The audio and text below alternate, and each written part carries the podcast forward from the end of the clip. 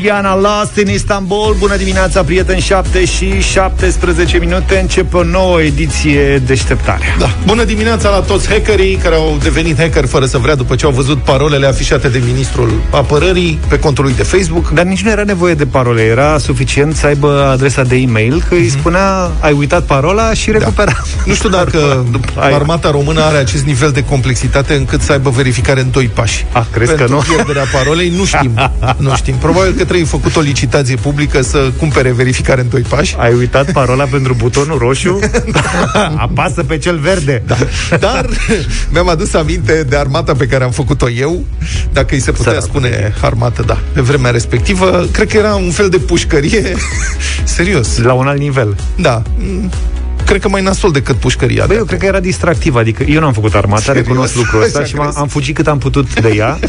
Uh, toți cei pe care am cunoscut și care povestesc despre armată sunt foarte, mamă, ce mi s-a întâmplat mie și mie mi se pare traumatizant ce se întâmplă acolo, da. așa că n-am avut uh, plăcerea. Da. Acum cred că e mai bine la pușcărie decât era pe vremea Ceaușescu în armată, dar asta este, numai că pentru mine armata are amintiri plăcute din permisii. Adică de când reușeam să plec totuși Aha. din armată, era pe atunci o piesă foarte în vogă și eu eram și aveam o iubită, eram hotărât să mă însor cu ea, ea sigur râdea de se strica, asta nu e. Cred. Ce piesă era? Piesa era In the Army Now, Status Quo. Hai mă, deci nu căutăm, se poate așa. coincidență mai mare, înțelegi? Poate te aude caută, iubita. caută. Da, nu po- cred că mă ascultă, dar asta e, să rămână și slavă cerului nu mă ascultă nici nevasta la ora asta. Deci, bine, sunt 30 și ceva de ani de atunci, se mai iartă unele lucruri, sper, deși eu știu că astfel de lucruri nu se iartă niciodată. Da, ai greșit doar pentru că ți-ai amintit. Da. Practic, nu o să mi se ierte că, mă rog, cu 20 de ani înainte să o cunosc pe soția mea, am avut altă gagică. Chestia asta, nu știu, trebuie să port răspunderea pentru așa ceva, dar piesa era piesa noastră. Eu eram în armată, fugeam din, uh, din mă rog, fugeam, primeam, mai și fugeam. Primeai permisie, Da, puțin. Da. Fugeam puțin. Primeam permisie și mă duceam la chefuri, la ceaiuri, cum se zicea pe vremea aia, în câte da. un apartament de două camere. Părinții erau săraci izolați într-o cameră și 20 de tineri erau înghesuiți în sufrageria de 14 metri pătrați a blocului ceaușist și dansam cum ar veni, înghesuiți, slavă cerului, pe piesa asta de la Status Quo. Asta e fapt. Hai că am găsit-o. Deci era prima îndrăgosteală, practic. Da. Deci când îmi aduc, când aud piesa asta, îmi aduc aminte, e piesa, ce să zic, melodia primei iubiri, care a, a trecut de mult, Ione, nu mai are nicio treabă. Da, mă, că fiecare dintre noi am trecut prin asta. Altfel n-am fi ajuns atât de buni. da, e o chestie de experiență, adică traumele copilăriei te formează pentru mai târziu. Eu sunt convins că fiecare dintre cei care ne ascultă acum are o amintire legată de prima dragoste, fie că a fost în perioada armatei, cum Aha. e cazul ăsta, fie că a fost, nu știu, în școala generală, în liceu, da. sau poate mai târziu. N-ar fi rău să ne ajutați cu melodii care să vă aducă aminte de prima dragoste. Puteți să ne dați mesaje pe WhatsApp la 0728 111222. Sunt și eu curios care sunt piesele care vă aduc aminte de prima dragoste. Uh-huh. Da, să fiți sinceri, adică treceți peste faptul că relația s-a consumat uh, cu multă vreme în urmă. Da. Doamnelor, puteți să trimiteți și dumneavoastră, adică e doar în joacă toată treaba. Melodia care vă amintește de, prima, de primul amor da, uite la că încep să vină mesajele. La mine, să știi că eu pot să vorbesc de uh, școala generală. Eram un puști în clasa a șaptea și mă îndrăgostisem grav de tot de cea mai bună elevă a clasei, adică nu m-am îndrăgostit așa oricum. Ai vistule! Da, și era, la modă în perioada aia, era, uh, uite, piesa asta, că am găsit-o și pe ea special. Ah. la sentiment? Da dansați blues cu mâinile pe umeri, așa? Foarte, foarte rar. Odată la 2 ani, când mai era câte o pe... Eram mici, ce naiba? Eu nu știam ce spune exact.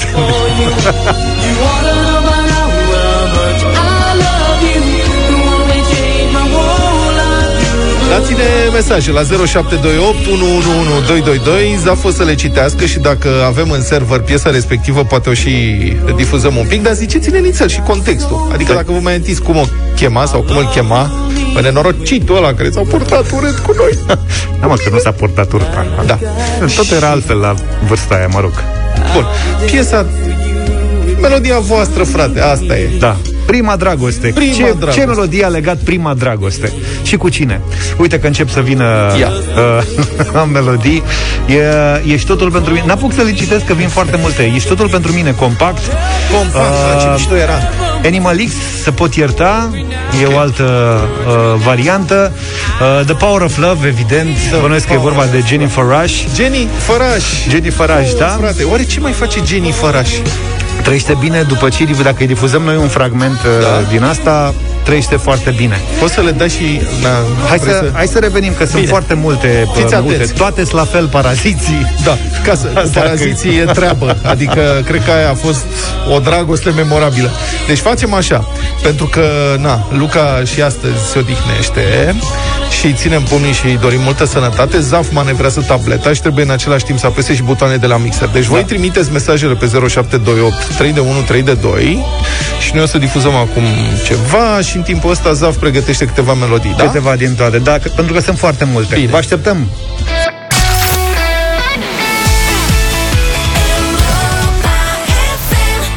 Nobody wants to be lonely Hai că s-a stârnit tsunami pe, pe numărul de WhatsApp Europa FM 0728 111222 Este fum din tabletă Da, piesa care îți amintește de prima iubită Sau de primul iubit Și primul Așa. mesaj care a venit Da. Era cu piesa asta One more try. I didn't know Am mai ce te așteptai Toată lumea să danseze pe Indie Army Now Auziți, da, aveați orși de alea de lumini cu trei becuri care pulsau? Mai țineți minte? Luau de la Brad Da, er- nu mă, erau... Da, mă, știu, mamă, știu. nebunie, era cum mă, roșu, verde și cred că un galben sau ce sau Albastru, ceva. roșu și verde, da, Da, și, și și era- galben câteodată Mamă, ce șmecherie era dacă aveai așa ceva, mufai la casetofon Exact. și pâlpâia pe tavan, unde se vedea peștele pe lângă peștele foloseau- de sticlă Se pe foloseau dreapta. cu ocazii speciale Exact. De revelion sau mai știu eu Pentru că se ardeau becurile alea și nu le găseai și erau la mare căutare uh, becurile roșii de fotografie, alea de- pentru developat uh, film. Asta nu știu Da, pentru developa hârtie, pentru f- când făceai fotografie, erau niște becuri roșii și le Aha. montai pe alea ca să fie lumină mai discretă. Ah, Înțelegi? Mă scuzați Hitul Mari Iubiri la Bush, Be My Lover Oh. Joe Dolan și Johnny Logan A ascultat cineva One Night in Bangkok One night in Bangkok. Ne spune Într-o vreme știa și Joe. versurile. Știi, că am, nu? știi că am propus asta la bătălia hiturilor și ai râs de mine? Și ai avut succes? Nu ai avut Ai văzut? De asta am râs da. Halloween, Forever and One Uite, piesa asta chiar nu știu Mulțumim treabă. tare mult pentru mesaj Cineva, de cineva, uite, sunt foarte multe mesaje pentru Roxette It Rox. must have been love It must have been love, but it's over now. It must have been good. Deci eu eram cel mai energic cu Indie Army Now. Deocamdată da, stai așa că mai căutăm. Uite, Take That Back, back for Good Spune cineva. Eram în clasa a 8 și mă îndrăgostisem de un coleg Care iubea altă fată. Ah, e, așa Frumoase vremuri. Păcat că nu se mai întorc vremurile de atunci Cu mintea de acum Ce să zic, ai dreptate. Ai dreptate cumva. Dragostea din tei, spune cineva. Asta cred că te-a luat. Dragostea din tei. Eram la grădiniță, la grădiniță. Nu s-a concretizat relația. Îmi Slavă- plăcea, îmi plăcea de doamna educatoare. A, Vrei să pleci, dar numai, numai ei Numai, numai ei Numai, numai,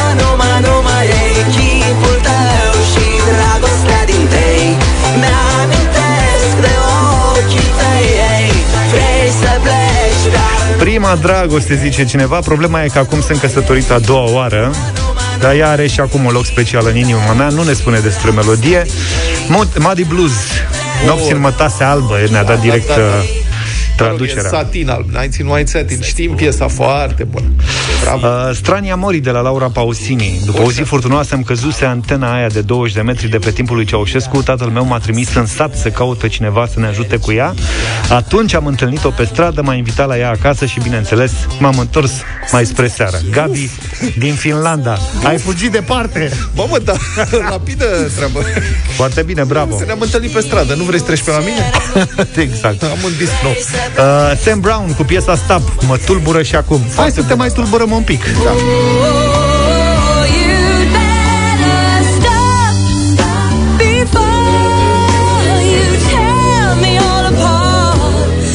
Asta încercam și eu să o promovez în relația mea de atunci. Dar? Da, îmi plăcea foarte mult videoclipul.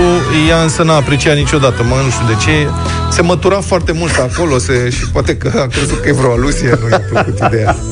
I like Chopin, spune cineva. Iris, strada ta. Da, Bravo, domnule, n-aveți gusturi uh, rele. Neața, prima melodie cu soția mea, Condorul. La o nuntă acum 25 de ani. El Condor pasa? Uh, cel mai probabil. Ok. Uh, albumul Super Trooper de la ABBA. Melodia Happy New Year, Revelion 1980-1981. Happy New Year. Gata, domnule. Lady in Red de la Chris de Burg în studenție. La cules de gogoșari. La Jegalia. Jegălia, mă. Jegalia atunci. Jegălia. Îmi cer scuze.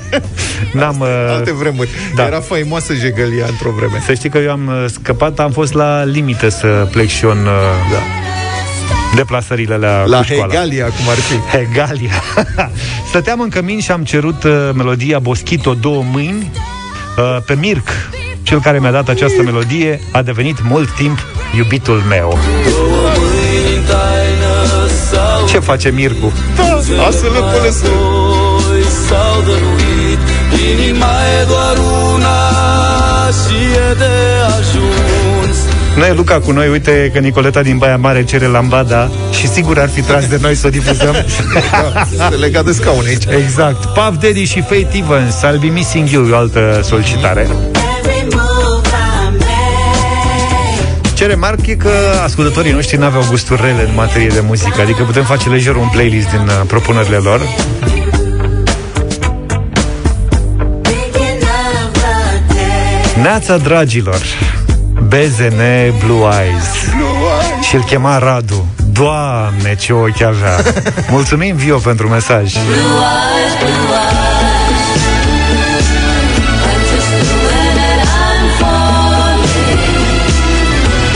Don't leave me here waiting here when I say blue eyes don't make me feel blue. Mai ții minte că ieri ne-a trimis mesaj uh, Alin din Sălaj Alin din Săla. și l-ai rugat să ne mai trimită mesaje? Da, obligatoriu. Uite că ne-a trimis și el un uh, Ia să mesaj vedem. în dimineața asta, Salut, apropo de Aline. subiectul nostru. Salut, Alina, da. Bună dimineața, băieți! Bă, băieți, știți care e treaba? Nu mi-aduc eu aminte singur melodie. Eram multe melodii. Eram la țară, la bunici, la căminul cultural. Da, mi-aduc bine aminte că o chema Lavinia. Atâta, atâta, atâta ne strângem, atâta ne, ne fai de capul meu, că mi-aduc aminte numai, numai mi se face pielea de găină. Da, asta a fost de mult, pe vremuri. Am o... Am o numai amintiri, au mai rămas băieți. Da, Hai, nu mai ce ofta, să zic? Alina, lasă. Mă bucur de familia care o am, soția pe care o am, fetița pe care Bravo, Alin. o avem împreună și asta e, ales numai amintiri. Alin de la Sălaj. Alinie, Vrește o zi bună. să fii sănătos, să fii mai- sănătos și să-ți trăiască fetele, să te bucuri de ele. Ne Bravo. mai strângeam. E numa, numa. Vă mulțumim mult că ne ascultați. Cred că împreună suntem foarte, foarte tari și voi sunteți foarte buni uh, prieteni. Acum să facem un pas către un subiect ceva mai serios. În câteva minute am vrea părerea voastră și să ne auzim unii pe ceilalți. Că e important să vorbim despre propunerea Ministrului Educației în privința anului școlar. Ministrul Educației propune prelungirea cu 3 săptămâni a vacanței de primăvară pentru elevi, așa că uh, aceștia ar urma să aibă o lună de vacanță între 2 aprilie și 4 mai. Deci abia de la început școala vine din nou vacanța. Ministrul are o motivație, spune că um, astfel va scădea mobilitatea și că suntem într-o perioadă pandemică dificilă. Se decalează toată școala, ar trebui să se termine cândva la începutul lunii iulie, bacalaureatul, în schimb, rămâne la aceeași dată, evaluarea națională se mută și ea. Vă dau mai multe detalii în câteva clipe, presupun că ați uh, auzit asta, mai ales dacă aveți uh, copii. O, da. Vrem părerea voastră. 0372069599 Sunați-ne să vorbim un pic. Ce părere aveți? E o idee bună? Nu se poate altfel? E o Poate idee n-ar fi proastă? rău să ne sune și cei mici. Poate au și ei uh, o părere 0372069599 pentru că îți spun eu, mulți se bucură Mhm. la prima când au aflat vestea, se bucură pentru că ar putea să aibă o vacanță, dar sunt și copii care au zis, păi da, și după aia stăm până în vară, în loc să avem vacanța mare și așa mai Da, departe. dacă vin niște perioade de astea de caniculă la începutul lunii iulie, o să fie chiar dificil. Da. 0372 069599 Sorin Câmpeanu propune o vacanță de primăvară de o lună și decalarea anului școlar. Ce părere aveți de asta? Europa FM 7 și 48 de minute, încă puțin și vine vacanța. Și intrăm în vacanță, da. Continuă zbaterile școlii românești la vreme de pandemie. Anul trecut a fost uh, făcut praf, anul ăsta nu se arată prea bine, la an școlar mă refer.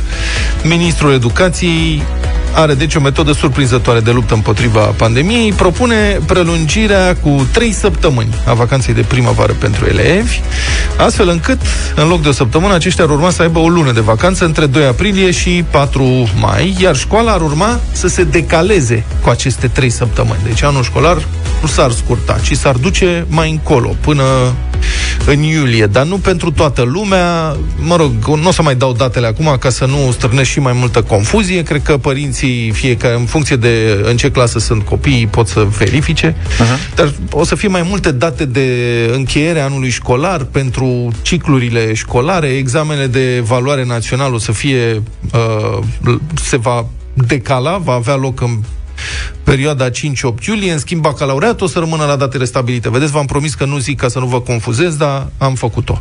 De ce ar trebui să se întâmple așa? Pentru că, spune Sorin Câmpeanu, perioada lunii aprilie, care este cea mai critică din perspectivă epidemiologică, va beneficia de o scădere a mobilității, a declarat dânsul. 0372 069599 Ce părere aveți de această, despre această decizie? Mă rog, Multe- nu, nu multe- vreau să orient- văd că sună, nu m-am da. lucru să mai spun.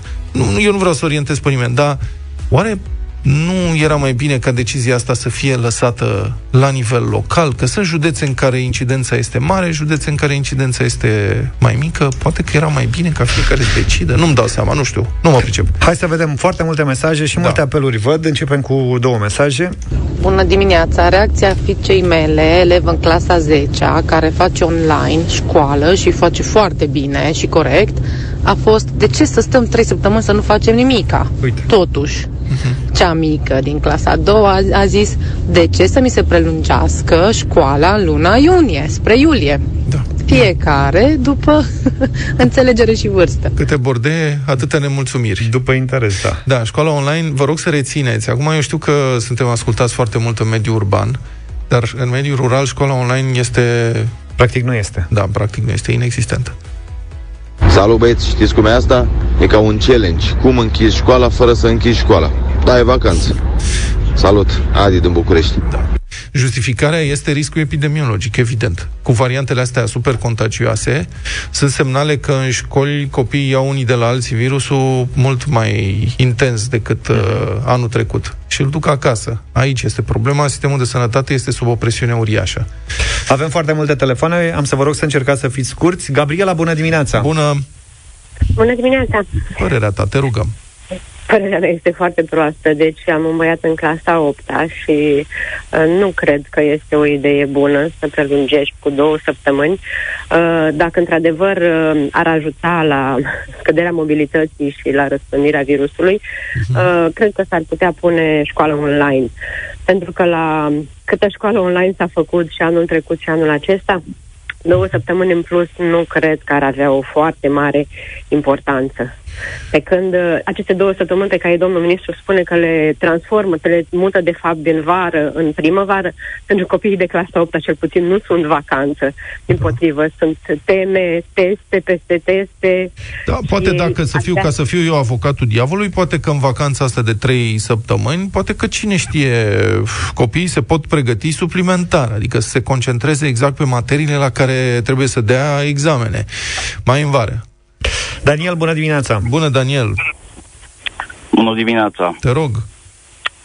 În afară de o profundă dezamăgire, uh, cred că doar sentimente de frustrare, revoltă și, și nemulțumire, nemulțumire, nemulțumire, pentru că e o bătaie de joc la adresa copiilor. E o bătaie de joc pentru că de un an de zile ceea ce se întâmplă nu e școală, pentru că de un an de zile uh, copiii plătesc un preț mult, mult, mult, mult prea mare Da. uh, și am senzația că uh, povestea nu se termină. Cum ar fi fost mai bine să se facă acum? Uh, cum s- abia a început să se facă puțină școală, eu am un băiat în clasa a patra, Deci nu trebuie Am întrerupt, copil de- asta spui. nu trebuia întrerupt, nu trebuia să... Și plus, uh, sunt multe alte măsuri care sunt în continuare total uh, nepotrivite, gen masca la ora de sport.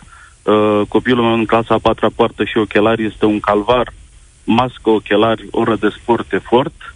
Uh, iar uh, eu stau să mă gândesc cât timp va mai trebui să treacă până conștientizăm că peste câțiva ani ne vom întreba are ăsta. N-au fost uh, uh, niște măsuri atât de ilegitime și imorale și ilegale față de copiii noștri.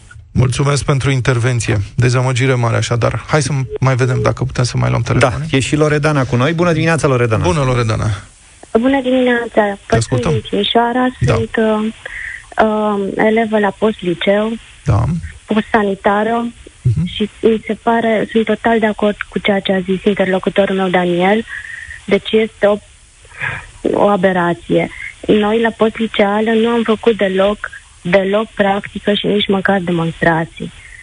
Nici, deci toate lecțiile online, vă dați seama cum s-au făcut, dictat, fără nimic practic. E vorba, noi ar trebui să ieșim în câțiva ani asistenți medicali. Un an a fost pierdut.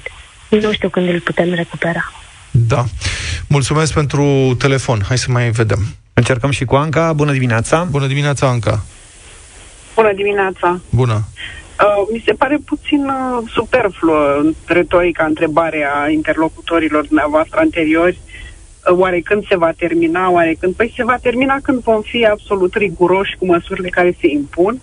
Iar faptul că, într-adevăr, aceste noi tulpini amenință și populația infantilă, uh, e real un pericol. Haideți să nu ne ascundem, suntem în plină campanie de vaccinare. Avem trei copii acasă și stăm cu groaza faptului că s-ar putea c- să nu mai ajungem la a doua doză. Adică, haideți să nu zădărnicim pentru trei săptămâni de școală fizică, într-un an oricum compromis, uh, o întreagă campanie de vaccinare care ar putea diminua real răspândirea acestei epidemii. Mulțumim foarte mult pentru intervenție, un subiect foarte dificil care, uite, ne afectează pe toți în uh, atâtea moduri. 8 și 9 minute, sunteți cu deșteptarea la Europa FM. Nu uitați de dublu sau nimic. Astăzi plecăm de la 300 de euro, dublăm la 600, 1200 și 2400 de euro. Înscrieri pe europafm.ro În altă ordine de idei, bănuielile noastre se confirmă. Produse alimentare cu ambalaje și etichete identice sunt, de fapt, diferite de la o țară la alta în Uniunea Europeană. Acum e confirmat oficial. Un raport al Comisiei Europene, citat de site-ul economedia.ro, arată că 9% din produsele prezentate ca fiind aceleași în întreaga Uniune Europeană aveau în realitate o compoziție diferită, deși ambalajul era identic. Adică același produs, nu cu același ambalaj, cumpărat în țări diferite, 9% din cazuri și compoziția diferită. Dacă ai ști tu câte lucruri am văzut eu prin Austria și le-am luat și de la noi și nu da. erau același lucru. Nu se termină. 22% aveau compoziție diferită în timp ce ambajul, ambalajul era similar și putea induce în eroare. Adică Clar. ambalajul poate că îți sugerează că sunt unele diferențe, dar e făcut în așa fel încât trebuie să cercetezi ca să te prinzi, ori când ești în supermarket, cumperi repede, nu mai stai, aia e la fel. Da. Bă, nu e la fel. Deci, practic, din această anchetă rezultă așa că aproape unul din trei produse alimentare din Uniunea Europeană are o compoziție diferită de la o țară la alta, deși ambalajele susțin altceva, susțin identitatea. În cadrul studiului au fost evaluate 1380 de mostre din 128 de produse alimentare diferite provenite din 19 state membre ale Uniunii Europene. Studiul uh, este descifrat de Economedia, cum am spus. La telefon este Elena Deacu, redactor șef uh, Economedia. Bună dimineața, Elena! Bună dimineața, Vlad, Bună. uh, și mulțumesc pentru invitație. Cu drag. Bună dimineața și ascultătorilor voștri. Da, am înțeles deci că Uh. sunt diferențe între produsele care ar trebui să fie identice. Dar la ce se referă diferențele astea? Adică cine pierde și cine câștigă? Că poate, nu știu, noi românii suntem mai avantajați față de nemți, zic. Uh, Într-adevăr, sunt uh, diferențe. Aș vrea să reamintesc că acest studiu este, parte, este a doua parte a unui studiu mai amplu derulat de Comisia Europeană. Uh, mare parte din, uh, uh, din concluziile pe care le-ai menționat înainte se, se știau încă din 2019, iar uh, ieri Comisia a lansat un al doilea studiu care detaliază foarte mult aceste diferențe. Despre ce diferențe vorbim? De exemplu, uh, în compoziția pro- uh, produselor, uh, cât suc de portocale este uh, câtă le- limonadă este în sucul de portocale, ca să-l Cât acrești. fruct. Uh, cât uh, suc de piersici este în uh, Sucul de ice tea. piersici. De piersici, da. Ok. Uh, cât de grasă este maioneza. Cam despre aceste diferențe vorbim, uh, care variază de la țară la țară, desigur. Uh, Și cum se explică Acum- totuși diferențele astea care sunt atât de des întâlnite, adică apar în cazul a unul din trei produse anchetate? Uh, Comisia Europeană, cel puțin în studiu, uh, explică aceste lucruri uh, prin diferența uh, de cerere din diferitele ei țări. Pentru că unii vor mai dulce, alții vor mai sărat și așa mai departe. Și ce a încercat Comisia să detalieze a fost uh, dacă oamenii și pot simți aceste diferențe, dacă uh, diferențele compoziționale pot fi percepute de simțurile umane. Așa că au mai condus un, uh, un studiu în care, au, uh, în care au testat 20 de produse din uh, 5-10 state membre diferite și au încercat să vadă dacă oamenii și simt aceste diferențe pe baza unor uh, analize statistice. Au făcut această, această analiză și, într-adevăr, uh, diferențele semnificative de zahăr, de exemplu, au fost percepute ca influențând dulceața unui produs, uh, dar era nevoie de niște diferențe foarte mari de zahăr ca să simți această diferență. Atunci când, să spunem, diferența de sare din chipsuri era uh, infimă, atunci uh, diferențele senzoriale nu au, mai pot, nu au mai putut fi simțite nici măcar uh, statistic. Bun, am înțeles, dar asta e o percepție subiectivă. Obiectiv, întrebarea ar fi, ok, poate că sunt gusturi diferite între țări diferite, adică poate că nouă ne place iaurtul mai acru și poate că, nu știu, francezii mănâncă iaurt dulce, e posibil. Dar în cazul aceluiași produs, de ce nu se specifică lucrurile astea? De ce e prezentat ca fiind același produs când el, de fapt, are compoziții diferite? Asta e una dintre întrebări. Ce urmează acum? Adică mă gândesc, doar suntem cetățeni europeni, nu avem drepturi. Uh, Într-adevăr, într-adevăr. Uh, Momentan, Comisia încă cercetează și mai realizează o serie de studii. Uh, Încă din 2017-2019 a început să modifice o directivă europeană prin- privind practicile comerciale neloiale, prin care vrea să atragă în primul rând atenția asupra acestor diferențe care adesea sunt infime. Ai, ai văzut despre ce vorbim, despre uh, compoziții mici, cantități mici de, de ingrediente. Da, dar oamenii toți se simt nedreptățiți. Știm care Se este simt atitudinea, într-adevăr. cel puțin în România, știm, în România, în Bulgaria, bă, noi suntem mai fraieri, nouă ne dau altceva. Uh, da, d- uh, din, uh, din fericire nu este vorba de, de diferențe mari și de diferențe de, de ingrediente, să spunem, uh, majoritare în, în, ca- din produs, adică nu e ca și cum am avea 70% carne într-un produs din vest și doar 30% la noi. Adică vorbim de niște diferențe infime care, după cum arată și studiile, abia se simt. De, în 10 din, uh, din 20 de cazuri nu le simțim. Mulțumesc foarte mult, uh, Helena Deacu, redactor șef Economedia, în direct la deșteptarea. Bună dimineața, 8 și 22 de minute.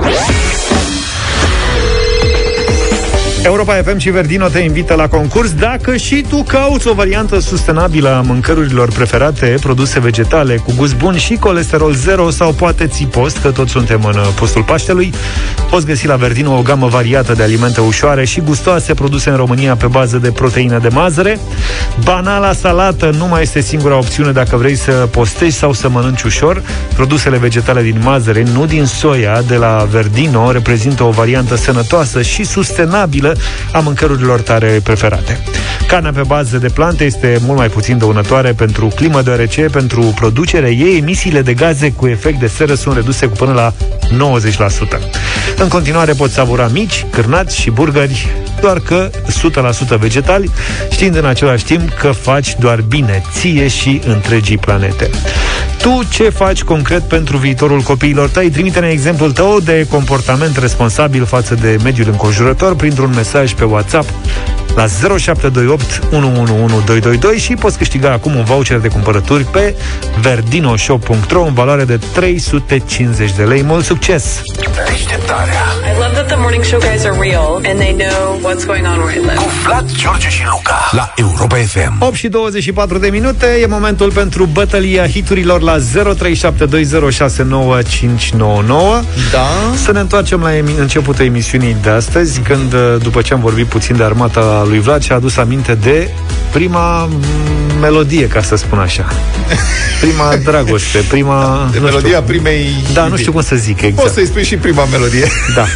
Prima Ce melodie. să zic? Da. Propunerea mea este uh, You're in the Army Now, sau mă rog, in the Army Now, Status Quo, care este de fapt un cover al unei trupe olandeze de, de prin 1982. E, Status Quo au lansat versiunea lor în 1986 când eram eu în armată și Frățioare a fost un super hit din toate punctele de vedere. Deci a mers foarte bine această piesă și vă propun uh, să o votați. Smiling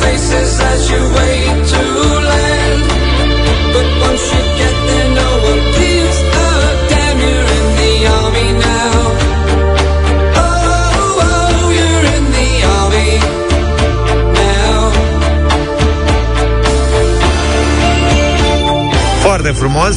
Eu mă întorc doar până în clasa a șaptea, de acolo încolo mi-aduc aminte și știu că la modă în perioada respectivă era o piesă a lui Glenn Medeiros, ceva mai veche, cred că a apărut și videoclipul pe la televizor, acum mult roz, așa, mă rog, o combinație uh, destul de ciudățică.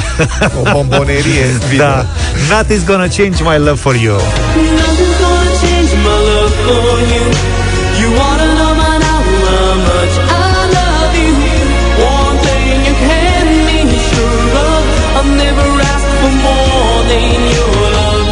uite cum mai curg fondantele pe ecran. Hai să vedem la 0372069599 cine câștigă.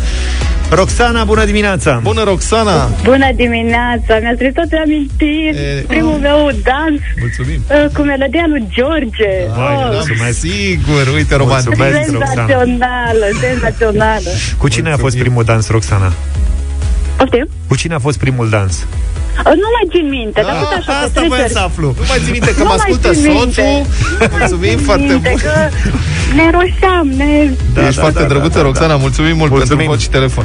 Petru, bună dimineața! Salut, Petre. Bună Petrule. dimineața, Arminau. Armi, tăticule. Armii, băieții votează cu armata orice ar fi. Haideți, camarazi. Haideți. Gabriela, bună dimineața! Bună. Status, bună dimineața, cu status quo. Status quo. Și tu ai făcut armata? Scria scrisul N-am la făcut soldați. armata, dar a fost prima melodie care m-a, m-a dat peste cap imediat după 1969, uh, 89, Mă scuze. rog, am înțeles. Hai că e bun. 69, a? Ai încă un vot. Răzvan, bună dimineața, Răzvan! Bună dimineața, Unciu Sam. Adică status quo. Da, uite, domnule, că n-am Mulțumim. reușit să... Foarte bun. Da, Dedic uh, această piesă tuturor fetelor care m-au iubit în perioada respectivă și despre care eu n-am aflat niciodată. A, deci nu e prima dragoste, sunt primele... Da, ele mă iubeau, eu n-am știut, Am că dacă înțeles. aș fi știut...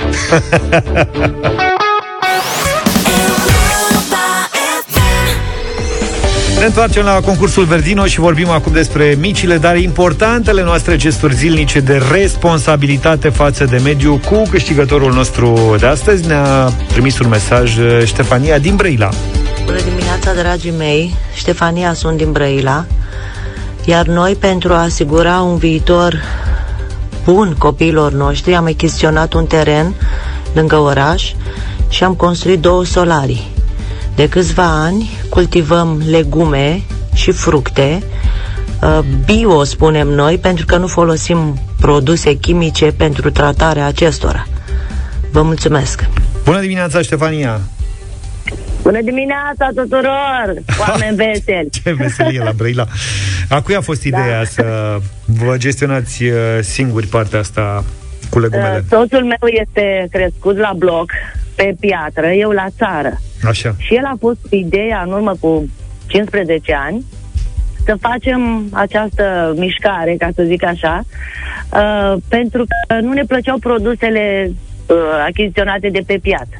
Adică roșii, mă rog, legume în general. Mhm. Și am investit în 800 de metri, ne-am construit și o mică căsuță uh, și avem două solarii, cum v-am spus. Uh, soțul meu le tratează, tratează toate plantele pe care le uh, pune acolo primăvara, numai cu uh, produse, uh, cum să spun, fac, uh, uh, face el niște soluții din lapte, habar n-am, nu știu exact ce pune acolo, dar uh, cert este că toate legumele noastre au un gust extraordinar. Uh, Sigur că ne luptăm cu uh, micile probleme astea uh, care apar asupra legumelor, dar ce să face? Este foarte bun și ce nu îngrașă terenul. Ce Folosim uh, ca și îngrășământ uh, doar, doar uh, uh, ceea ce rezultă de la vecinii noștri, de la animale, adică așa cum am văzut noi acasă la bunici. Cum se face? Da, Și- bravo! Da, și uh, ce folosim pentru familie, ce este necesar, uh, ne ajunge din cele două solarii și restul împărțim cu prietenii. Să vă felicit, apreciez foarte mult. Da. Când m-am mutat la țară, să știți că am încercat și eu să cultiv roșii și ardei și nușei, inițial pe o suprafață de 10 metri pătrați. Așa. Și în 2 ani am ajuns la 3 ghivece cu rozmarin. Ah, bun. da. Bun așa. Păi trebuie să ai grijă de ele, a? Asta e problema. Da, am Bine. petrecut o jumătate de zi smulgând buruien de pe alea ze- 10 metri pătrați și uh, am zis hai că mai las și pe mâine și peste o săptămână era la fel totuși și am zis ia să-mi cumpăr eu niște ghivece. Da, Ștefania, să știi că acolo e gazon da. acum, arată foarte bine. Felicitări, ai câștigat premiul de astăzi de la Verdino, cumpărături de 350 de lei pe verdinoshop.ro. Mulțumesc foarte mult. Bucură-te, zicem noi, de plăcerea gustului ocrotin pământul, alege să schimbi lumea cu Verdino.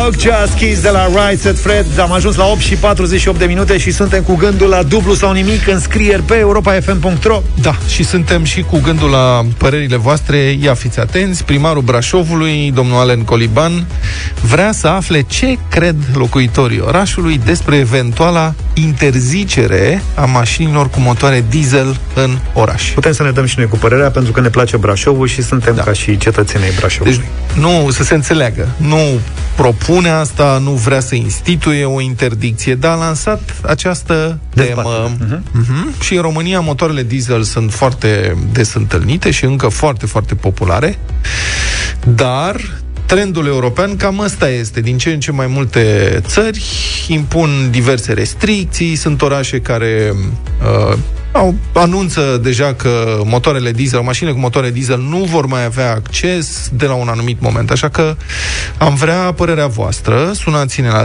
0372 069 599. Credeți că o astfel de măsură, interzicerea accesului mașinilor cu motoare diesel în anumite orașe, credeți că o astfel de măsură ar fi posibilă în țara noastră și dacă nu, nu, dar dacă da, cam care ar fi un termen rezonabil în care credeți că s-ar putea impune o astfel de interdicție în țara asta? Tu ce crezi despre asta? Eu? Uh-huh. Da. Deci 0372069599. Bine, o să spun, uite, eu cred că e încă de vreme să vorbim despre așa ceva, tocmai pentru că uh, motoarele diesel sunt foarte populare în România și românii nu au totuși capacitatea financiară economică să-și aleagă întotdeauna ce mașini vor. Iau mașini la mâna a doua, cam ce își pot permite. Deci aici e o diferență mare față de vestul Europei, dar Părerea mea este că ar trebui verificate mult mai strict emisiile de noxe la mașini și nu doar la diesel, și la motoarele pe benzină. Adică dacă obiectivul este să eliminăm mașinile poluante sau motoarele poluante de pe drumuri, păi atunci la ITP-urile alea sau periodic Hai, sau când le vedem că trec pe stradă și lasă în spate trâmba de fum, hai să le tragem pe dreapta uh-huh. și să le punem un analizor de noxe, că eu cred că se pot cumpăra și niște analizoare de noxe de-astea mai Dar nu mobile trebuie, așa. că- Da. nu mai poți să respiri. Da, și hai dacă vedem că se întâmplă asta, păi hai să retragem talonul la uh, mașinii respective. Da? Adică dacă avem problema asta. Bun. 0372 069 599 Dacă vreți uh, sondajul făcut de Alin, Alen Coliban, primarul Brașovului, este pe pagina lui de Facebook, dar noi suntem la Europa FM și vrem părerea voastră. Care credeți că ar fi un termen rezonabil pentru interzicerea mașinilor diesel în marile orașe din România, dacă ar fi să fie? Sau poate nu sunteți deloc de acord. Vrem să știm ce credeți. Ne-am adunat deja mai mulți. Sorin e cu noi, bună dimineața! Salut, Sorin! Bună dimineața, bine v-am găsit. Te rog. Eu aș pune problema în felul următor. Da. Microbusele de transport, camioanele și microbus, mă, mașinile care aprovizionează. Sunt diesel majoritatea. Nu asta vrei să Bun. spui. A, alea, cu alea ce se întâmplă? Că tot timpul ne raportăm la cetățeanul de rând care are și el o mașinuță. Foarte bună observație. Foarte bună observație și mai sunt uh, camioanele și autobuzele ministerelor, Ministerului de Interne, Ministerului Apărării, acolo e Bun, tragedie alea mare. Să zice, alea să zicem că sunt destul de limitate ca număr. Dar cele care fac aprovizionarea sunt exclusiv diesel și alea sunt sute de mii. Da. Despre alea nu vorbim, vorbim numai despre Toyotica lui să-i dea Dumnezeu sănătate lui Luca, nu știu dacă e diesel sau benzină. De- Cred că e benzină al lui E Luca, benzină, dar da. da. pe el îl salvează culoarea, Elin Liachi. De fapt, nu îl salvează, ar trebui interzisă mașina aia tocmai pentru culoare și atât. Mulțumim tare mult, uh, Sorin. Claudiu e cu noi, bună dimineața! Salut, Claudiu! Bună dimineața! Te rog, Claudiu, opinia ta. Este un, uh, ce să zic, un subiect foarte bun pe care l-ați deschis în această dimineață. Părerea mea este că 2030 ar fi, cred că, cel mai uh, Cel mai apropiat termen. apropiat termen pentru a interzice mașinile diesel, dar dacă ne gândim în urmă cu acea decizie luată de către autorități de a deschide poarta largă pentru Exact. aceste mașini vechi, Bravo! Eu nu aș zice să începem cât mai curând posibil, fiindcă discutăm despre poluare în orașe de ani de zile, iar măsurile populiste n-au ajutat absolut deloc aceste Da, Uh, foarte bună de a observație. restrânge- Mul- mulțumesc, Claudiu, pentru intervenție. Foarte bună observație. Asta ne duce la o altă discuție. Nu observați că statul român nu-și asumă niciodată răspunderea pentru pocinoagele pe care le face? Adică politica a fost, hai să deschidem barierele, de, să dăm drumul la importuri de mașini second-hand poluante. Băi, câte vreți. Da. Și acum ne gândim, hai, cum facem să punem o taxă de poluare? E o dezbatere întreagă. Bă, da, totuși, adică ați încurajat oamenii să facă asta. Acum vreți să-i taxați? Da, de ce da. nu vă asumați răspunderea? Da, nu noi, ci cei care au fost înaintea care au fost noastră. E înainte. singura asumare, mă rog, semi-asumare. Uh, Ionuț e cu noi, bună dimineața! Salut, Ionuțe! Salutare, dragilor! Te rog! Eu nu mă numesc. Salut! Uh, mi se pare o chestie destul de bizară să vă povestesc o întâmplare. Pe scurt, care pe mi s-a scurt, Ionuț, întâmplat. te rog. Pe scurt. Pe scurt, pe scurt. În urmă cu trei ani mi-am uh, achiziționat un uh, Renault Capjar diesel. Am beneficiat și eu un ecobonus. Da. Dacă mă achiziționam un Renault Capjar benzină, nu beneficiam de acel ecobonus. Am beneficiat de ecobonus tocmai pentru faptul că motorul acela diesel Nu era poluant. emana mai puține Sau mai noxe. puțin Exact, decât- era mai puțin poluant decât unul Da. pe benzină și da, mi se pare un pic bizar acum uh, această decizie sau mă rog, Mulțumesc. Nu e o decizie, este o idee, se discută și va veni vremea acestei dezbateri. Cu siguranță va veni. Ovidiu, mai avem doar câteva secunde, te rog, bună dimineața! Da, bună dimineața, dragilor uh, din Brașov. Sunt, uh, da, este o chestie bună. Eu am o mașină pe benzină. Uh, nu sunt de acord deocamdată. Prima dată, domnul primar, dacă ne înțelege și cum a promis, să ne bage mai întâi apa și canalul în Bartolomeu și în străzile adiacente. Mulțumesc da. frumos! Mulțumim pentru telefoane și eu cred că este foarte devreme, dar această dezbatere va veni. Cred că eu sunt favorizez o abordare graduală, adică să se anunțe. În termen de 10 ani vom începe să creștem taxele pentru anumite tipuri de motoare diesel. Pregătiți-vă și încercați să vi le schimbați. Da, dacă, e, dacă cineva în țara asta, vreun factor de decizie, se gândește să implementeze de mâine sau de la anul, cred că va stârni uh, proteste mari. În câteva minute Busy Nation cu Moise Guran și undeva puțin mai încolo dublu sau nimic cu premiu de 2400 de euro.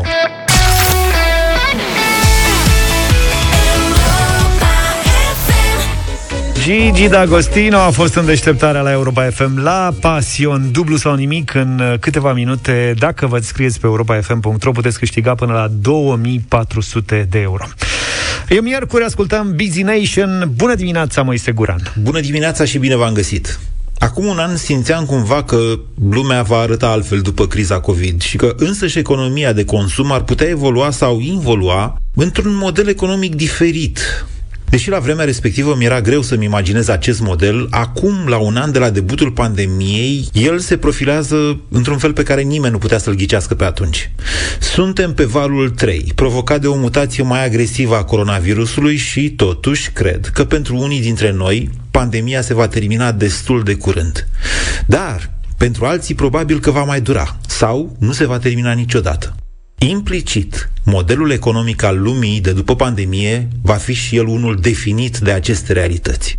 Busy Nation cu Moise Guran la Europa FM. Cât au insistat mai mult oficialii europeni să nu-i spună pașaport de vaccinare, cu atât mai clar a fost pentru toată lumea că certificatul ăla verde în baza căruia se va putea călători în curând fără restricții, exact asta este, un pașaport pe care îl obții în trei situații. Dacă te vaccinezi, dacă faci COVID, dacă faci un test PCR, iar acesta e negativ. Se poate observa cu ochiul liber că testul are valabilitate foarte limitată, câteva zile, în timp ce anticorpii pe care nu-i capătă nici măcar toată lumea după boala COVID sunt de asemenea limitați. Cel puțin limitați față de cei conferiți de vaccin. Încă nu știm toate detaliile acestui pașaport, dar le vom ști foarte curând și, bănuiesc eu, atunci va deveni mult mai clar faptul că da, vaccinul și doar vaccinul va permite oamenilor să trăiască liberi de spaima COVID, să muncească, să călătorească, să se întâlnească între ei, inclusiv la restaurante, adică să facă cam tot ce făceau înainte de pandemie. Ceea ce nu puteam eu să-mi imaginez acum un an este faptul că atât de puțini oameni vor dori să se vaccineze. Nu vă faceți iluzii. Suntem la 3 luni de când a început vaccinarea în România și abia s-au vaccinat 1,7 milioane de persoane. Pe listele de așteptare mai sunt vreo 750 de mii, ceea ce înseamnă că până la sfârșitul lunii aprilie, doar cine nu va dori nu se va putea vaccina în România. Ce ne facem, vă întreb, dacă până prin vară vom avea abia 3 milioane de persoane vaccinate, adică sub 20% din populația adultă a României? Dar ce ne facem dacă până la toamnă vom avea abia 5 milioane, adică mai puțin de 35% din populația adultă vaccinată în România? Păi, se va întâmpla exact asta. Pentru 35% din populație, pandemia va mai fi doar masca, pe care, da, vom continua să o purtăm cu toții probabil cine știe cât, iar pentru restul populației, pandemia va continua în toate formele și cu toate restricțiile sale. Indiferent că acei oameni, cei nevaccinați, vor crede că virusul există sau că nu există sau că străinii ăia răi vor să ne bage 5G-ul în venă, nu contează.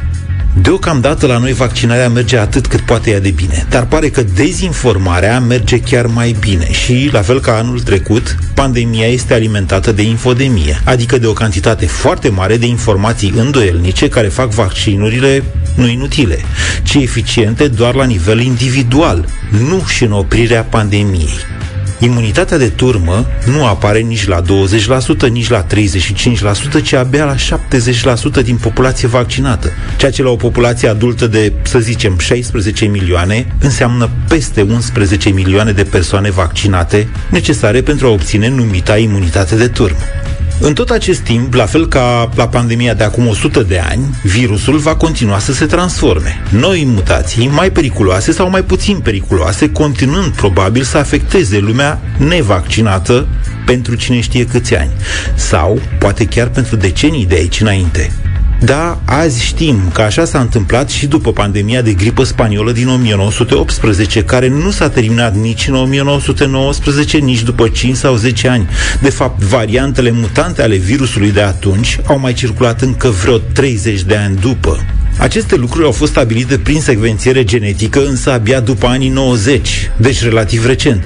La vremea respectivă, oamenii neștiind acest lucru, ei n-au înțeles de ce, de exemplu, mulți ani după primul război mondial, speranța de viață a omenirii a crescut foarte lent.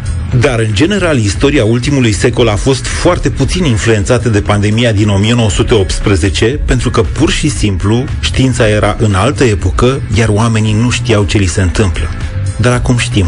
Știm că virusul SARS-CoV-2 va continua să circule, să sufere adică mutații și să se adapteze dacă nu-l oprim cumva.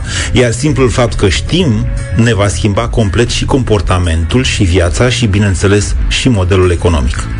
Economia de consum este cea care a stimulat dezvoltarea explozivă a omenirii din ultimii 50-70 de ani, pentru că a permis unor mase largi de oameni, pe bază de credit, să aibă acces nu numai la casă și masă, dar și la o mașină, la un televizor, la o vacanță, la o seară la restaurant, de ce nu?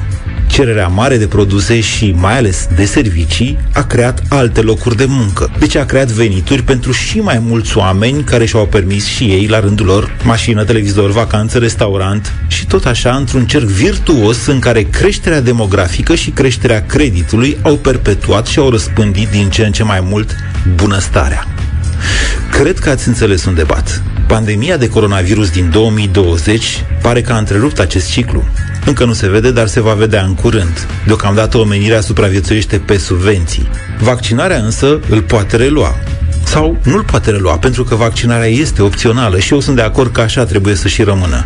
Dar nu vă faceți iluzii. Iar dacă nu mă credeți, interesați-vă cum este în Israel, acolo unde mai mult de jumătate din populația țării a primit deja și a doua doză. O fi vaccinul opțional, dar accesul neîngrădit la viața socială și economică îl au doar cei vaccinați. Pur și simplu costă prea mult să ții prea puțini oameni într-un restaurant sau într-un club sau în tot ce înseamnă partea de servicii pentru populație, adică partea cu cea mai mare valoare adăugată din economie. Fără consum de masă, prețurile cresc, serviciile devin mai puțin accesibile celor care oricum nu mai aveau acces la ele din cauza restricțiilor epidemice sau pentru că au refuzat să se vaccineze, numărul slujbelor scade, distanța socială crește, sărăcia crește, să vă mai zic? Nu mai zic, ați prins ideea. Subliniez și închei. 2,5 milioane de români care s-au vaccinat până acum sau vor să se vaccineze în continuare, aceasta este deocamdată o ecuație a sărăciei viitoare din România. Să sperăm că numărul va crește și încă semnificativ. Moise, mulțumim pentru Busy Nation. Te așteptăm și săptămâna viitoare în deșteptarea. Deșteptarea Cu Vlad, George și Luca La Europa FM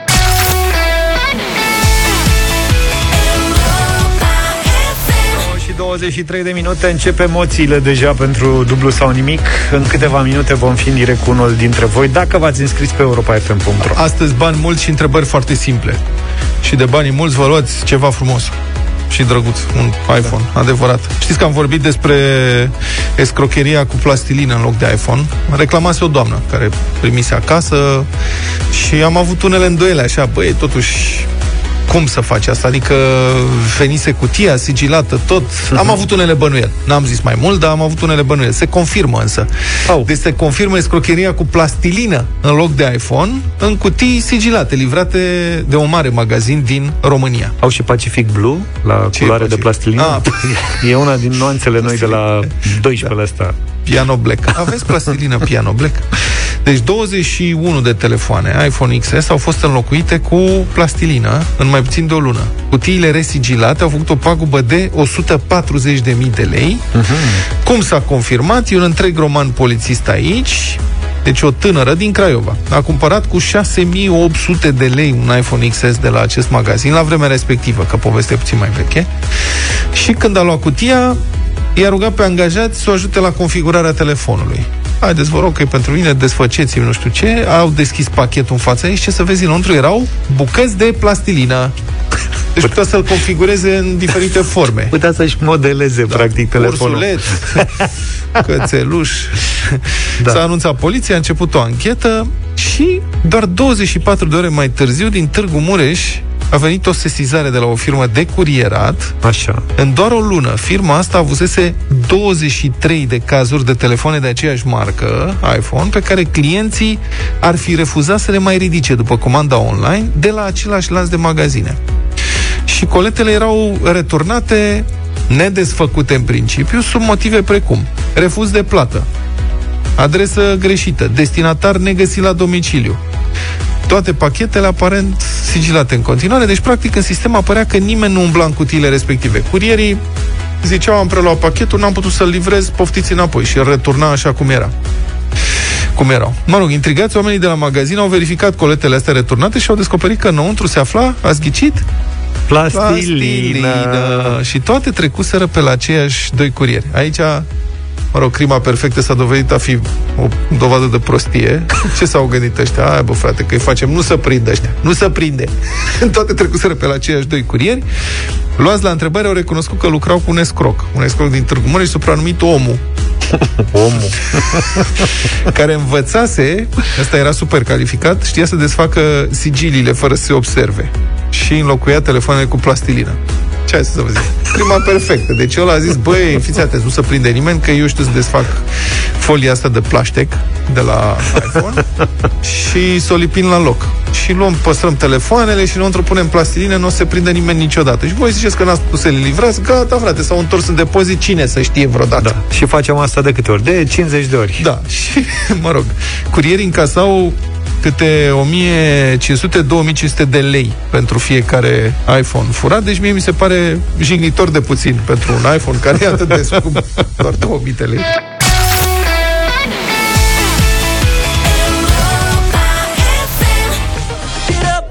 Mulțumim, domnul Derulo, 9 și 36 de minute. Crezi că le știi pe toate? Ai curajul să riști totul? Joacă dublu sau nimic. Și joacă! Și joacă! Am ajuns la dublu sau nimic, o nouă ediție, cea de miercuri. Practic, da. N-am dat niciun ban, practic cea de final de săptămână, nu? Da. E, mai e un pic să termină săptămâna, suntem, începem de la 300 de euro, 3, 6, 1200 și cât face, că dacă nu e Luca aici, uite că nu știm. 2400 de euro astăzi. Sunt mulți bani. Suntem live și pe pagina de Facebook Radio Europa FM. Dacă vreți să vedeți ce glug are Vlad, Mi-am dat-o tocmai ți-ai jos dat-o jos. Mi-am dat seama. Așa, uh, puteți intra pe pagina de Facebook Radio Europa FM, acolo puteți și comenta. Mă rog, știți cum se face. Hai să vedem. Simona din București este cu noi. Bună dimineața, Simona! Bonjour! Bună dimineața! Bună! Ce faci? Bine, m-ați luat prin surprindere. Nu mă așteptam să mă sune cineva vreodată. Vreodată? Păi și de ce te-ai înscris dacă n-aveai nicio speranță? nu credeam, sincer. Și foarte repede m-ați sunat. E ca la Mulțumesc, loto. copii. Cumperi Simon, biletul, da. câștigi milionul de euro. Da, și după aia pleci în lume. Simona, ești la serviciu acasă? La servici. Cu cine ești la serviciu? Colegi? Da, da, da. Câți? Aoleu. Cum? O, o persoană. O persoană specializată în ce domeniu? Uh, mai multe domenii. Mai multe. Multilateral dezvoltată. Am încurcat. exact, da. Da, ce să zic? Noi avem 2400 de euro astăzi, poți să câștigi da. toți banii sau doar o parte din ei. Prima întrebare valorează 300 de euro, dublezi la 600, la 1200 sau la 2400 de fiecare dată când dai un răspuns corect, însă riști dacă următorul răspuns e greșit, ca banii să rămână toți la noi, da? Am înțeles. Și timpul de răspuns? 6 secunde? 6 secunde, avem cronometru, o să auzi exact uh, momentul în Da. care s-au terminat uh, cele 6 secunde și practic orice răspuns bun sau rău, dincolo de uh, semnalul respectiv, nu mai e valabil. Auzi, auzi, Simona, dar dacă tot ești acolo cu un coleg și nu, e presiunea mai mare, nu vrei să te faci de râs, nu vrei să începem de la 100 de euro, să zicem, dăm mai puțin bani ca să nu fie presiunea, să nu fie emoțiile atât de mari, știi? La bani mulți... Nu-l asculta. Nu, nu, nu. Nu dăm înapoi. Tot înainte, dacă se poate. Dacă Adică nu... Nu, Una nu. e când pierzi vorba aia Nu-l asculta. A venit cu Ariciu azi la radio. 800 de euro, euro alta 2400, deci nu e bine. Vedem. Simona, când ești pregătită, Mulțumesc. începem. Vezi că trebuie, Da. să, trebuie să dai tu răspunsul. Adică colegul e ok, Da. poate să te ajute, nu e nicio problemă, dar trebuie să te auzim pe tine, nu din fundal, da? Să zici Am tu. înțeles. Ai grijă. Da. Perfect, mulțumesc. Zine, începem? Ok, începem. Hai să începem, jucăm dublu sau nimic în deșteptarea. 300 de euro. 300 de euro dacă îmi spui în ce țară a fost a început pandemia de COVID în 2020. China.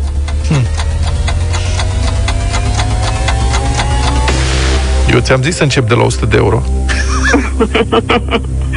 Ce eram tentat să, să întreb și mai cum. Și ce au mâncat ei atunci? ce au păpat chinezii? Asta e în afara concursului. În afara Un concursului. iliac. Da, nu, aparent un pangolin. Exact. Așa se crede, încă nu știm, că dacă era, puneam Încă eu nu știm, întrebarea. da. Cum îl chema pe pangolinul mâncat în China? Ce naționalitate avea pangolinul? Am înțeles. Da. 300 de euro pentru Simona în dimineața asta. Bravo, Simona!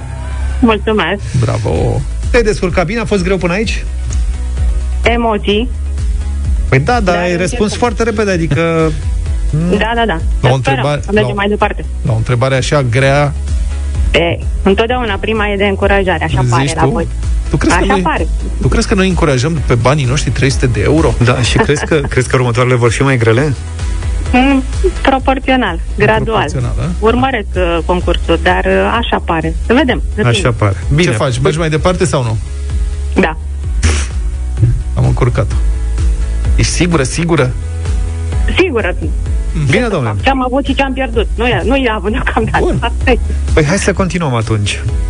600 de euro. Atenție.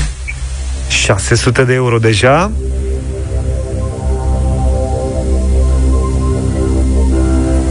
Simona. Pe lângă care arbori fără soț trecea Eminescu, dar ea nu l-a cunoscut? Plopi.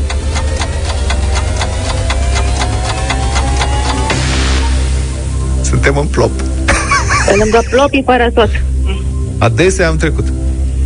Mai știi și alte... Poți să continui poezia? Sau sună un rapidist? Nu mai știu. Că dacă sună un Nu rapidist, mai imediat cu o continuă. Coboară în jos luceafă. Nu, nu mai știu. Dar... Pe lângă plopii fără soț. Da. E bine să știi un lucru totuși, Simona. Ai câștigat Da. 600 de euro! Auzi artificii. 600 de euro. Totul e bine până aici? Dar Da, e să-mi bine, dar spui, știu trebuie să, care- trebuie să te știu care e gândești puțin, următoarea- uh, Simona, dacă totul e bine când se termină cu bine sau totul e bine când continuă cu bine. Da, știu că e bine până aici, dar nu știu ce să vă răspund, că știu ce o să mă întrebați, adică dacă mai continui sau nu. Vrei să spunem întrebarea ca să fie mai ușor? Nu, nu, nu, nu, nu. Deci următorul prag Ți-am cât ar oferit. fi? Următorul prag ar fi 1200 de euro. Deja e o problemă, trebuie să te gândești foarte bine. Trebuie să iei în calcul așa cam care a fost nivelul întrebărilor până acum și să-ți imaginezi, spui că ai experiență și ne-ai ascultat, dacă următoarea întrebare ar putea fi puțin mai grea sau mult mai grea. Nu, uh, nu știu. Nu, că nu sărim, chiar, adică să nu creadă nimeni, nu ne batem joc. Da. Nu o să întrebăm acum care e masa atomică, a nu știu ce, deși am putea. Deși am putea, da. Ce rău ești. Nu cred. Te poți sfătui dacă vrei, uite, întreabă-l pe colegul tău sau întreabă pe colega ta, nu știu ce.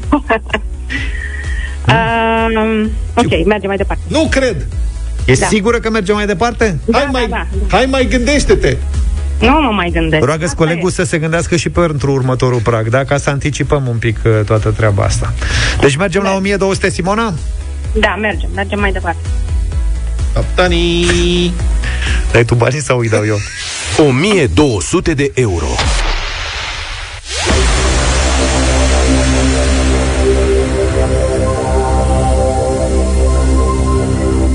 Simona, am să te rog să fii atentă. Dacă ești atentă, banii ăștia să-i tăi.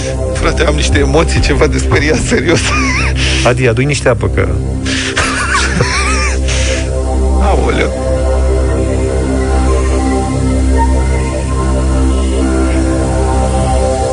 Simona, pentru 1200 de euro am să te rog să-mi spui care este cel mai înalt vârf muntos din România.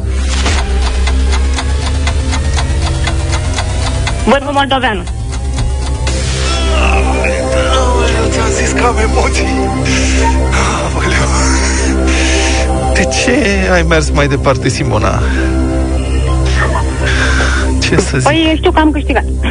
Eu ți-am zis să te mai gândești. La noi.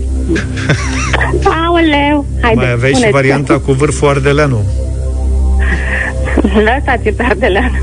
Ia uite! Colegul meu e moldovean, așa că... Colegul tău e moldoven? Păi atunci spune că ați câștigat 1200 de euro!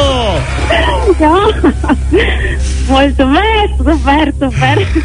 Ia uite, la noi vine șeful de la financiar Ne face cu mâna prin geam Salut! Am vrut să împărțim banii.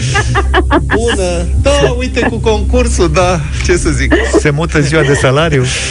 Asta e Mulțumesc, mulțumesc. Ah, nu vine să cred. Dacă mă credeți că seara am, le-am spus celor din familie că m-am înscris și toți râdeau de mine. Aia, că nu te trângi de prima întrebare. De ce te-ai înscris? Să nu le dai nimic dacă o să câștigi Să nu le dai nimic, nimic, nimic Să-i pui deoparte și să fie ai tăi. Fii atent, Simona. Da, Avem o situație, să știi. Da, dificilă. Ne-am mai întâlnit cu ea și am trecut de cele mai multe ori cu bine. Uneori nu s-a terminat uh, taman cum trebuie Așa, Dar, așa, nu cu dar, bine. da. Simona, ai ajuns la 1200 de euro. Sunt banii tăi, ai câștigat. Putem să ți transferăm în portofelul tău Și cu asta basta Fără nicio problemă. Însă ai și opțiunea să mergi mai departe. La ultima întrebare, este ultimul pas Poți ajunge la 2400 de euro Poți răspunde corect la următoarea întrebare Și, practic, banii sunt din nou ai tăi Ăia mulți, mai Da. mulți, dublu Te gândești da, un pic? i-am. Mm, Da, da, da, mă gândisem dinainte, oricum. uh, Este stop. A, te-ai Chiar nu speriat îndrăznesc. Te-ai Nu îndrăznesc, speriat sincer, da. Sincer mi-e teamă că e ceva ce n-aș putea să răspund și mm, cred că e suficient. N-ai încredere în tine sau n-ai încredere în noi? Nu, mm, da, am încredere în mine, dar s-ar putea să fie anumite domenii care nu le stăpânesc așa bine și o chichiță s-ar putea să mă încurce. Să știi că nu Probabil e- că va fi un uh, nivel puțin mai ridicat, nu neapărat uh, extraordinar, dar ceva de amănunt. Mă gândesc, nu știu. Oricum ar fi, o să auzi întrebarea. Deci chiar dacă mergi mai departe sau nu, Mhm. eu îți garantez că nu e nicio capcană în această întrebare. Da, adică asta nu vreau e să întrebare capcană, Da. nu e cu Da, am șmecherii, nu e nicio chichiță, că ai zis că o să fie vreo chichiță. Nu e. Vrei să te gândești puțin? Vrei să-ți iei... Uh, uh, nu, nu. Nu, răspunsul este nu, dar dacă puteți să-mi ziceți întrebarea, pe urmă nu mă supăr doar. E sigură că Era nu vrei să te mai foarte doar. gândești? Să te, nu știu, Da. să te consulți cu familia de aseară te descuraja. Nu, nu, nu. Nu, că nici nu pot. Păi și Fiecare dacă, e cu treaba lui acum. și dacă îți zicem întrebarea și o să știi răspunsul. E, asta e, știu, lăsați. Mă mai pot înscrie vreodată sau sunt pe o listă și nu mă mai acceptați? Păi, uh, conform regulamentului, o să treacă o perioadă destul de lungă până poți să Am revii. De înțeles. șase Da, luni da, măcar, da. până poți să revii. Am uh. înțeles. Nu, nu, răspunsul este nu. Am- Răspunsul este nu. Da. Felicitări, Mulțumesc. ai 1200 Mulțumesc de euro în dimineața asta. Sunt banii tăi la dublu sau nimic. Mulțumesc. Felicitări, Simona. Mulțumesc, mulțumesc mult. Și acum să vezi cum puteai să ai 2400 de euro. Ia să văd. Da, deci mi- mi-e ciudă mie că n-ai mers mai departe. Deci o să facem așa. E- Ești în Ia. afara concursului în momentul ăsta, ai Da. câștigat 1200 de euro, îți adresează întrebarea, trebuie să dai răspunsul în 6 secunde. Da? Să vedem dacă Da. mergea sau Ia nu. să văd. Da. În afara concursului, Simona, spunem cum se numește pliul din zona abdominală în care cangurul își poartă puiul. Aoleu, marsupiu. Ai văzut, ți-am zis că e- nu e nicio capcană și că e Da, simplu. da, da, da, da. E, asta e, nu. Ce n-ai nu făcut, contează, Simona? e foarte bine pentru mine. Da, nu, am mai ascultat concursul, uneori anumite chestii nu le-am știut și de Logic. aceea... Da, da.